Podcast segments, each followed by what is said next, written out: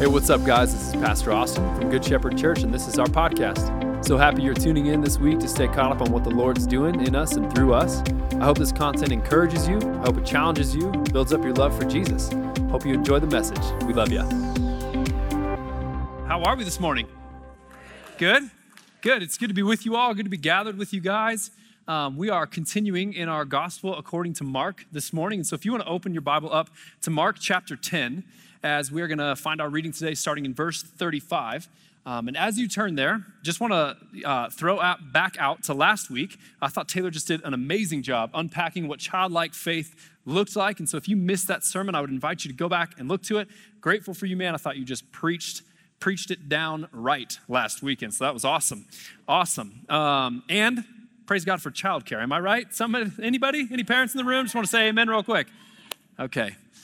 There's three of you that are with me. Are we good this morning? Yes. It's warm in the building. I wasn't planning on doing this, but I'll give a little uh, AC update. Um, for those of you who have been around, uh, some of you, you even gave money to this, right? And you're like, where is that air conditioner? I thought it was coming and it's not here. And we, we, we paid for the thing back in February, all right? So just keep that in mind. And it was supposed to be here in June, and then it was supposed to be here in July, and now it's August. You know what I'm saying? And I don't know if you know this or not, but there is no AC in this room at this point. People keep asking, is the air conditioner on? And I'm like, there's no duct work for the air conditioner to even be coming out of at this point, you know? And so uh, it is hopeful that that will be being installed this week. We don't have a firm delivery date for our unit yet. That is the main holdup in the project. Um, but it is, it is ordered, it is coming, and like the rest of the world at this point, supply chains continue to be a little bit of a issue. Amen? So we will be patient and we will rejoice in this heat, won't we? Won't we, church? Yes, we will. Amen. Okay. All right. Um, Mark chapter 10. Um, it, it's not really that our series is going to pivot at this point. I mean, we have been following the life of Jesus uh, for the last several weeks throughout this series. Uh, but what is going to take a, a, shift now uh, for these last uh, five, six weeks of the series is we are going to now follow Jesus as he is, has his face set like flint, is how Luke records it. He has his face set like flint towards Jerusalem, Jerusalem and towards the cross. And so we're going to look at how Jesus um, has this intentional movement of, of just steady, steady ministry towards and through the cross that he is heading to. Um, it takes a lot of bravery in, in a single moment to kind of muster up, like, uh, if I'm going to take a bullet for somebody, I can only imagine that would take a lot of courage in just a second, and, and maybe not so much courage, but just like uh, like just out of the moment, out of the blue thinking to just dive and lunge in front of somebody, or maybe push somebody out in front of a car, right, a moving car. Uh, but what Jesus does is so different. It's so remarkably different that he has he has this steady journey where his whole life he knows has been heading to this moment in Jerusalem where he's going to be crucified. He's going to be killed. He's going to be just barbarically put to death uh, by the leaders of that day. And it doesn't stop him from moving. And so, as we look, we're going to see uh, five different words. Uh, I know it was from the Lord because they all started with the word "are." And so, we're going to look at Jesus' ransom, the ransom payment that he paid on the cross for us this morning. And so that is what brings us up to Mark chapter 10. Um, if you have your Bible, you can open it to verse 35, like I said, or it'll be on the screen. Um, but also, just to kind of even set the tone a little more, um, coming out of the teaching on the rich young man that Taylor did last week and the, and the childlike faith, Jesus then, there's this little section, if you can see it in your Bible, it says, Jesus then foretells his death for a third time. So if you remember, the, the, the, the, disciples are kind of having their, a hard time wrapping their mind around what it meant that this Messiah and this Savior is also going to be the one who suffers and is crucified. So Jesus has been telling them that. He has not been secretive about that with them. He has been open. He's been, he's been letting them know what's going to be coming, and yet they have a hard time getting there. And so much to say in verse 33, he says, We are going to Jerusalem and the Son of Man, me, will be delivered over to the chief priests and the scribes, and they will condemn him to death and deliver him over to the Gentiles. And they will mock him and spit him and flog him and kill him. And after three days, he will rise. And so, this is the most visceral description of his death that we get yet. That it's not just that he's going to be killed, but he's going to be mocked. That the creation that he made is going to belittle him, is going to press his, uh, the, the metal that he made through his hands, the tree that he made, he's going to be hung to, and he's going to be killed in a tortuous way. And this is how the disciples respond in verse 35. James and John, the sons of Zebedee, came up to him and said to him, Teacher, we want you to do for us whatever we ask for you. Man, if you've got a bold prayer this morning, that is a bold prayer, is it not? It's a dumb prayer. It's a moronic prayer. And we've all been there, haven't we? Oh, come on. None of y'all are going to act like you didn't pray for the mega millions, $1.2 billion. And you're like, Lord, I would do so much good with this. Would you just give this to me and then I will do something for you, even though the government's going to take like 800 million of it or whatever, but that's neither here nor there. Teacher, will you do for us whatever we ask for you? Mind you, Jesus was just talking about his crucifixion. He was just talking about how he was going to be put to death. He was just talking about how he's going to be tortured, flogged, beaten, mocked, spit on. They're like, hey, by the way, Jesus, about that, I have a favor to ask of you. It's bold. And he said to them, What do you want me to do for you? And they said to him, Grant us to sit one at your right hand and one at your left in your glory. Jesus said to them, You do not know what you're asking. Are you able to drink the cup that I drink or be baptized with the baptism with which I am baptized? And they said to him, We are able. Again, very bold, very bold. And Jesus said to them, The cup that I drink, you will drink, and with the baptism with which I am baptized, you will be baptized. But to sit at my right hand or at my left is not mine to grant, but it is for those for whom it has been prepared. And when the ten heard it, they began to be indignant at James and John. And Jesus called them, called them to him and said to them, This is where we hit the meat of the teaching.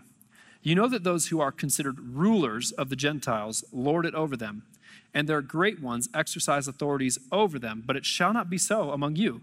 But whoever would be great among you must be your servant and whoever would be first among you must be slave of all. For even the Son of Man came not to be served, but to serve, and to give his life as a ransom for many. Jesus, I pray right now that by the power of your Spirit, God, would you help us to see uh, where, where our own shortcomings are, maybe where we have uh, aligned with the heart of James and John, where we've come to you with a lot of requests and we've come to you with a lot of petitions and a lot of our own self interest, God. But would you help us see your heart and your intent clearly this morning, Jesus? We need you and we love you. It's in your name we pray. Amen. Okay, to set the story up just a little bit better, James and John, uh, they are the sons of Zebedee, which all we really need to know at this moment is they're, they're like a couple of trust fund kids. So Zebedee is kind of this well-to-do fisherman, this established business, and, and the word that you can hear here is entitled. They're a little bit entitled. They're probably a little bit privileged, if we want to use that word, although that's a little bit of a trigger word these days, but they were absolutely privileged. I mean, these guys were kind of looking for their inheritance, looking for the thing that was going to be coming their way. They were expecting certain things to come their way. Not only that, but they were inside on the inner circle of Jesus. It is frequent that it's, it's Peter, James, and John are kind of being called as these inner three. And so James and John, brothers, they kind of take it upon themselves to go, hey, Jesus, we're clearly in your inner circle. And so they come up to him, they say, Teacher, we want you to do for us whatever we ask of you. Like they don't even have this specific prayer request at this point. That's just a carte blanche request. Just, hey, whatever I'm going to ask, will you do it for me? Will you do it for me? And let me just share with you their arrogance is going to be the key for us seeing what humility is really about in the kingdom of God. And so we stand to learn a lot from their arrogant, self obsessed perspective because it can be us. And it is us a lot of times. I would say that this mentality is alive and well today. God, would you just do for me whatever I'm wanting you to do in this moment? We all, at different times, will get lost into, pulled into this thought of thinking that we are a better God than God is, don't we? Am I alone in this? We have these kinds of prayers that we are led to a certain conclusion where we already know the outcomes that should be most desired. We already have this grand scope in mind, thinking that we can think like God can. But what Jesus does in this moment, rather than just flatten them in their arrogance, he entertains their thought. He entertains their question. Probably because, again, he's a ninja and he sees the opportunity to teach us something about humility, to teach them something about humility. So he says, Well, then what, what do you want me to do for you? What do you want me to do for you? And they said to him, Grant us to sit one at your right hand and one at your left in your glory. Jesus said to them, You don't know what you're asking. Are you able to drink the cup that I drink or be baptized with the baptism with which I am baptized? Now, a lot that we could go into on context of what he's talking about with this cup and with this baptism. But for just simplicity's sake, we're going to look at Psalm 75, a couple Old Testament passages, because this statement about drinking the cup that I'm going to drink or being baptized with the baptism that I'm going to be baptized in is a reference both backwards and forwards for Jesus. It says in Psalm 75, verse 8, For in the hand of the Lord there is a cup with foaming wine, well mixed, and he pours out from it, and all the wicked of the earth shall drink it down, shall drain it down to the dregs. The, the cup in the Old Testament specifically is going to be always referred to as the cup of God's judgment or the cup of suffering poured out to the unrighteous or poured out onto Israel in their faithlessness. And so this cup is this metaphorical picture. It's not like he's actually saying, like, hey, do you want to drink some of this? He's saying, can you handle what I'm about to handle? Can you take in the suffering that I'm about to take in? In Isaiah 51, 17, we see this Wake yourself, wake yourself, stand up, O Jerusalem, you who have drunk from the hand of the Lord the cup of his wrath, who have drunk it to the dregs, the bowl, the cup of staggering. Again, it is this picture of this outpouring or this deluge of God's judgment and wrath towards the unrighteousness of the world, towards the sin that has created this separation between God and man. Flash forward, a lot of you are probably thinking of this as Jesus is about to go to the cross in the Garden of Gethsemane. We see this in Mark 14. He said, Abba, Father, all things are possible for you. If it be your will, is what it says in Matthew, remove this cup from me. What cup? It's the cup of God's judgment and his wrath towards sin. Jesus, even though he himself knew no sin, when he goes to the cross, becomes sin. And in that, what he's doing is he is taking on the judgment of God towards all sins for all who would later put their faith in him. Praise God. Amen. He says, Remove this cup, yet not what I will, but what you will, Lord. So when he's saying about this cup to drink from, Jesus is setting up this, this picture, this table for us, as it were. That what Jesus is going to be doing in living the perfect, right life is he's going to be taking the sins of the world upon himself. God himself made man so that he might take the judgment that you and I deserve for our sins. Because we like to, we like to not think of ourselves as sinful, but I don't, I don't think we have to go any farther than the Ten Commandments to see our sin uh, revealed in crazy ways, right? Uh, so should we do this? Should we play this game? Anyone ever just like uh, thought that you would be better off with somebody else's stuff? Like I, am probably more righteous than them. I could probably steward that a little bit better than them. And, and or, or you kind of get happy when somebody else fails. Yes? Anybody? That's called coveting. And that is an accusation against the God of the universe that you are more good than him, that you are more wise than him. Anybody just told a little white lie before? A, a small one. So there are three hands that are up, and then there's like 150 hands that are lying right now. so here's what we do though. He's like, Yeah, I've lied a couple times, but, but don't make me out to be some liar. It's not like I'm a sinner. But that, this is, this is, this is again making accusations against God that his word is not what is best, that is not right. And so you convince yourself that you can retell your truth in a moment that contradicts the truth, therefore it is not true and it is a lie. Amen? I could go on and on and on. My guess is you score on the top 10 rules a zero. Anybody ever gave their love and affection to something else other than God? Uh, seen something else as a higher priority, given something else more of their time, more of their commitment, more of their energy than God? Okay, idolater, like that's just what it is. This is what the Ten Commandments, the, the Ten Commandments and the law itself does not reveal how awesome you are, it reveals how awful you are. It reveals that we're actually much worse than we like to give ourselves credit for on any given day. Because on any given day, what we like to do is we like to play the comparison game. Well, I'm just not as bad as this person. And I'll tell you, none of that's going to matter standing in front of Jesus, standing in front of the throne. You're not going to go, well, I mean, like, did you see Dave, like how he was living? I'm way better than Dave. Let me in here, you know? It's not going to be what you make your appeal to in that moment.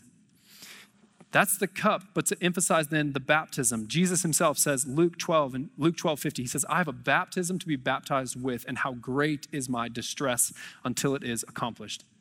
Jesus knew full well where he was heading. He knew full well what it was going to feel like, what it was going to cost, what it was going to be like to be under the punishment of God for the sins of the world. He says, This, this deluge or this outpouring, I, I am going to be immersed into it and I'm going to take that upon myself. And it's of great distress for me until I get there. And the reason that all of that exists is because uh, our sin does bear a great cost. Romans 6 23, you're familiar with this verse probably. The wages of sin are death, The wages of sin are death. So the cost that has to be reconciled at some point for our sin is blood, is death, is the grave. That is the price that which must be overcome for us to be bought out of that situation. The wages of sin is death, but the free gift of God is eternal life in Christ Jesus our Lord. Colossians 2 13.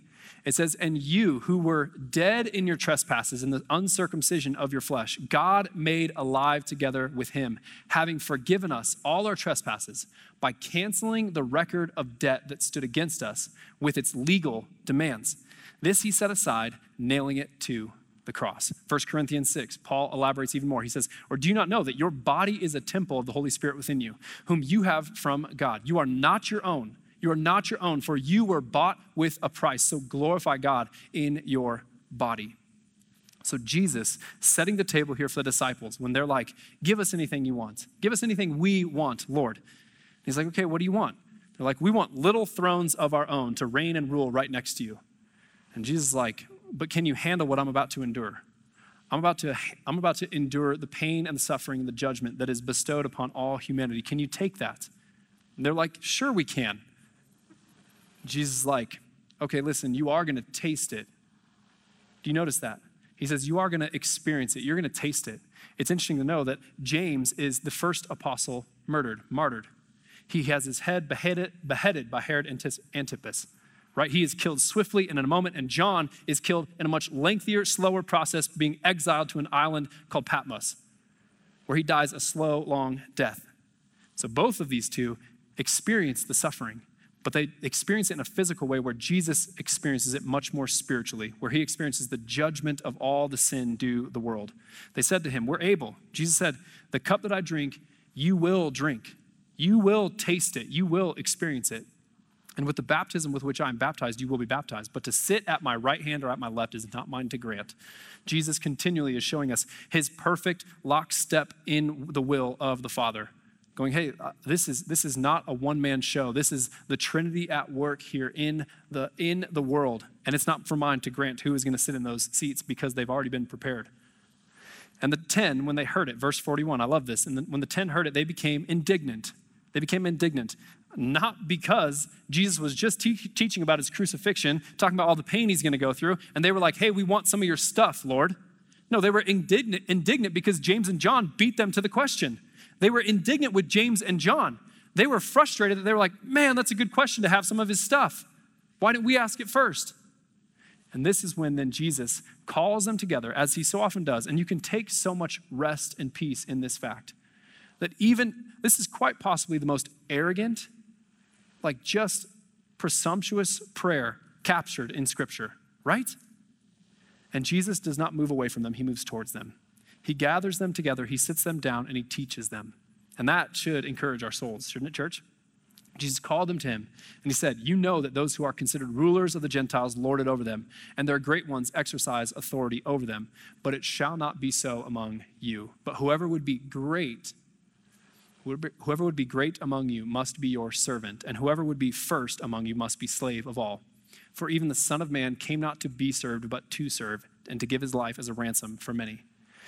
So I think there's two profound realities in this main teaching here. And the first is, is very easy to see, and it's probably where a lot of our brains go to right away. That if we're going to follow Jesus, what that means is we are going to serve others. Because what happens in the cross of Jesus Christ is that he takes the punishment for our sin and he if you if you come to him in faith and surrender your life to him then what he does is he transfers that righteousness that was upon him and he gives it to you. He pays the price for your sin. And now you are not just credited as like forgiven, but you are now like you now inherit this spiritual inheritance that is the Holy Spirit that's going to push you far past the breaking point of just zero in your bank account. It's not just that you went from negative a billion because of your sin up to zero. It's that Jesus has given you so much more in his life and resurrection that you we will fail to live into it fully all the days of our life as Christians, but we will keep pressing and keep trying. Let me maybe explain it like this this idea of ransom. Uh, last night, we went to the fair. Um, anyone fair goer in here? Anyone like to go see the fair, see the animals at the fair? Shout out Copeland's, uh, Eden, Morgan. I think they're going to watch this. They're out there right now showing some goats at the fair. They were beautiful goats. We went and saw them last night. And uh, Haven Haven, our youngest, she's four. She, she loves and adores animals. Like at this point, we got her a puppy a few months back. We're still regretting and loving that decision all at the same time. Like I feel like I'm the classic dog dad where I'm like, I love you, I hate you, I love you, I hate you. Give you away, come here, cuddle with me. You know what I mean? Like it's just all this back and forth. Any other dads of dogs? Like that's such a weird way of saying that. I'm just like, you are the best and the worst thing I have ever done. Not really, not even the best, but you know what I mean. Haven just loves this dog though. She she like she his name's Archie. He's a sheepadoodle. I'm embarrassed to even say it. Yeah, it's it's adorable. An old English sheepdog mixed with a poodle, you know, and he's just this curly, fluffy mess, right? And, and what's really great about him though is like he'll let Haven just do whatever. So she'll get down and like grab both of his ears and pull his face into her face, and she's just like, oh, you know, and she just she loves this dog. Well, going out to the fair, uh, it's clear that she just she loves animals more than anybody else in our family. Like she's got pigs and she's getting right up in the face of these pigs. And I'm like, don't get that close to that animal. Like that thing, that thing could eat you, I think. You know what I mean? like sheep bite, I'm sure of it, you know, but she's just getting right down in there and like, and it's clear to me that she like, she would love to bring one of these animals home. Clear, clear as day. But you know what I see on the back sign of every animal's pen? Almost every animal's? Market. What does that mean? I see when Haven sees these animals, she sees potential pets. When I see the cows in particular, I see potential brisket. That's just the way it is. Like it. Thank you. Wasn't ready for that.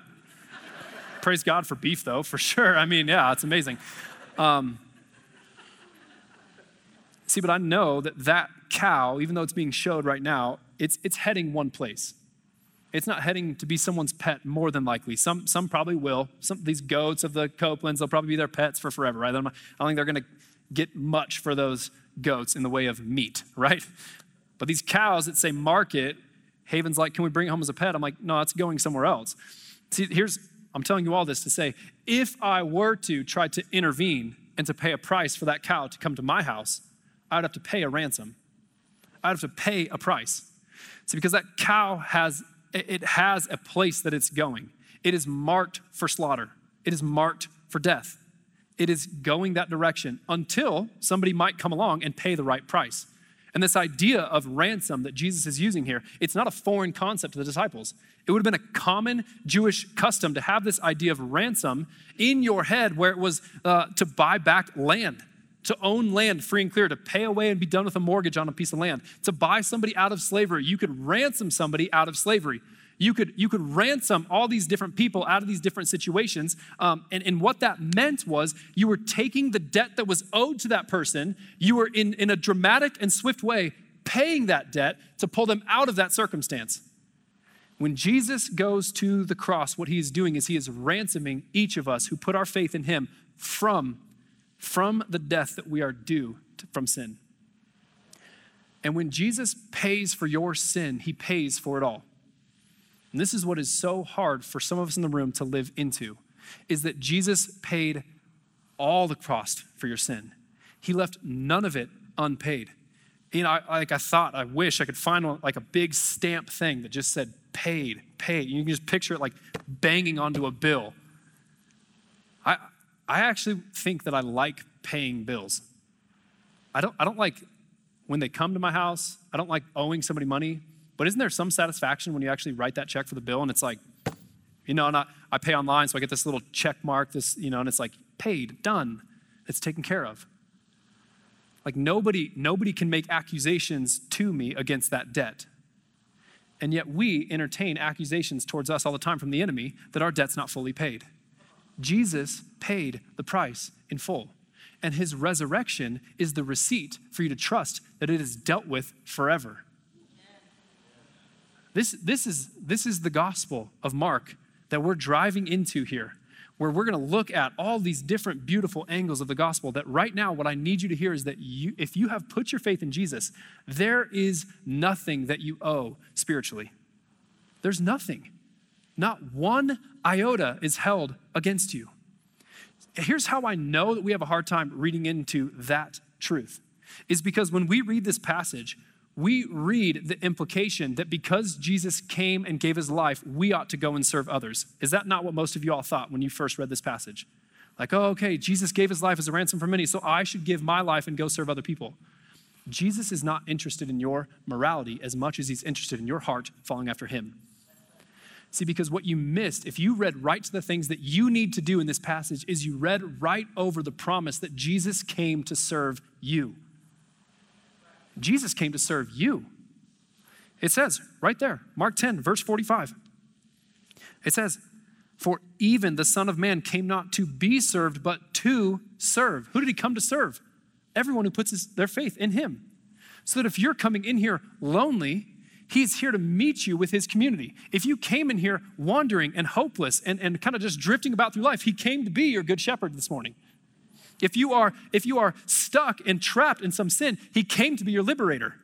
He's here to help you. Like every instance that you are caught in in your life is an opportunity for Jesus to come and to serve you. And if you keep reading the Bible full of these things that say, oh man, I'm just failing and meeting all these different things that I'm not doing, and you're pulling out away from Him, then you have a misunderstanding of the gospel. Every single time you are revealed to yourself your own sin, that revelation is meant to pull you into the cross of Jesus Christ. Because it's really hard to make a big deal about yourself when you're looking at Jesus' cross. And you're saying, no, he finished it. He fulfilled everything that he came to do. He paid the entire debt of my sin on that cross. And so, what's left for me to do than just yield to him, to just surrender to him? I, I want you to hear, if you've heard nothing else this morning, I want you to hear that your revelation of the gospel, your understanding of this good news, is revealed to your own heart in the direction that you run when you sin. So just remember this. Next time you do that thing that you swore you'd never do again, next time you run back to that hidden thing that nobody else knows about, the next time that you feel a certain way, that you feel abandoned, that you feel like nobody else loves you, everyone else has forsaken you, you remember in those moments, the, the, the direction that you choose to move when that is revealed to you is telling to your own soul how much you understand the gospel. Because what the gospel invites you is to every time that you are understanding your own sin, it's a new way to worship and praise God. Just like Caden's quote at the beginning. You know, worship that costs nothing is worth nothing. Leonard Ravenhill, Caden Bush. Like that's how it goes, you know? that every time you turn and go somewhere else, it reveals that you think your righteousness is better than that of Christ. See, because every time you sin, you kind of make this promise or you make this, this, this deal about what you're going to do to make amends with the Lord before you come back to be with Him. Tell me this isn't true where you start to cast accusations out at other people like, well, they, well, they, well, they, all this other things. No, when you mess up, when you fall short, the payment of that sin is death, and that death has been paid by Christ. There's nothing else that you can boast about. It's all Him, it's all paid for. And so many of us want to come to this passage and, and reading it, people want to make so many leadership principles out of this passage and say, oh, well, the greatest leaders are going to be those who serve people. If, if, if serving is beneath you, then leadership is beyond you. And I think that's true. Those are decent principles to glean here, but don't miss the glaring, obvious truth that Jesus came to serve you in your weakness. And if you just, if you keep thinking to yourself that you can clean yourself up and then come to Jesus, it just reveals that you actually have the arrogant heart of James and John to think that your righteousness is something that you can stand on at the end of time. And I'll be the first one to admit, I ain't got righteousness like that. I'm wholly, utterly dependent on the righteousness of Christ when I stand on that day. I'm not going to be thrown out like, oh, well, God, did you see my church attendance record? Did you see how much I was there that summer, 2022, when it was hot like every single day? And I kept going to church. I still met with my small group that summer. I, I kept doing different things. I kept reading my Bible. I kept spending time with you. But how many of you, it's so true, you know this is true. When you go through a season where you start sinning, where you start giving yourself over to something, when you start drifting from God, you quit reading your Bible so much. You quit spending time in prayer. You lean out of God's people rather than open up and lean in. It's because you are, you are misappropriating what the gospel means for you. What the gospel means for you is that Jesus came to serve you in your weakness and that as we read the commandments where we all fall overwhelmingly short of his standard, Jesus says, I did that. Yeah, you lied, but I never lied. Yeah, you, you coveted. I never coveted. I did exactly what the Father wanted me to do. Yeah, you, yeah. Um, no, you didn't commit adultery, but you have lust in your heart. I never did. Yeah, you, you stole from this person, that person. Yeah, you lied. From, you, you didn't honor your mom. I, I did all those things. I did it perfectly. And that righteousness is what's on you. It's this idea called justification that you were made right because of Christ. You were put into right standing because of what he did. Your bill has been paid. Your bill has been paid in full. There's nothing that is left undone. And I just, I couldn't help but feel this just unrelenting press from the Spirit of God this week as I read this message that there are so many in this room, and you're Christians, and you're saved, and you're going to heaven, and you're exhausted because you keep trying to earn it. You're exhausted. It's this spirit of religion that's inside of you to try and puff yourself up. Maybe it's pride, maybe it's arrogance in your own heart. I don't, I don't know what it is. You're trying to look a certain way for this person or that person. You're trying to present yourself as this guy who has it all together, or you're trying to trying to show up as this mom who just looks like your highlight reel on Instagram, but really you just know that everything's falling apart at home. And Jesus is just saying, "Let me serve you. Let me meet you in that need. Let me be let me be the lion and the lamb for you. Let me be your provider. Let me be your shelter under you know like he's just calling you in. He's asking you to just let it go. Quit it. Quit acting like you're better than you are. He knows. Do you know this? Every sin you've ever committed was a future sin when Christ went to the cross. None of, none of us had committed any sin yet when Jesus went to the cross. And so, what does that? What evidence does that show us? That shows us that He loved us so much that before we ever did anything for Him, before we ever tithed, before we ever showed up at church, before we ever started treating our wife the right way, He loved us and He gave His life up for us. And even when we were dead in our trespasses and sins, he went to the cross to make us alive together with him. And so this morning, before we just jump through this passage, like I bet even as, I was reading it, some of you were already doing that thing where you're kind of like filling in the gaps in Sunday school from back when you were a kid. You're going, oh, I bet he's going to talk about serving others and he's talking about loving other people. Uh, those are all implications of this for sure. But don't be so arrogant that you think it's up to you to earn Christ's love for you, to earn the love of the Father. Jesus paid the ransom for your sin, all of it. And there's nothing that you could have earned on your own behalf. And so let's just spend a couple minutes praying here before we let us out and get back to our day. And let's just ask the Holy Spirit to come and to do his work. And so, even if you would just be comfortable to just kind of open up your hands in front of you this morning. because it is in our weakness that we see his strength prevail in our life. So, God, right now we come before you humble, knowing that we need you, knowing that we can't earn your love. We don't deserve your love. We didn't do anything that should be drawing attention to our work in this moment. There's nothing, there's nothing that saves us but the cross that you endured, the death that you went to that we deserved, God. And so, Holy Spirit, right now, I just pray that you would nudge us in little ways. Where are ways that we are trusting in our own righteousness rather than yours? Where, where are ways that we're maybe trusting in our own ambitions, our own desires, our money, our talents, our relationships, rather than just being in full surrender to you, God? God, I pray that you would meet some people this morning as their helper we're so unwilling to ask for help in so many different ways.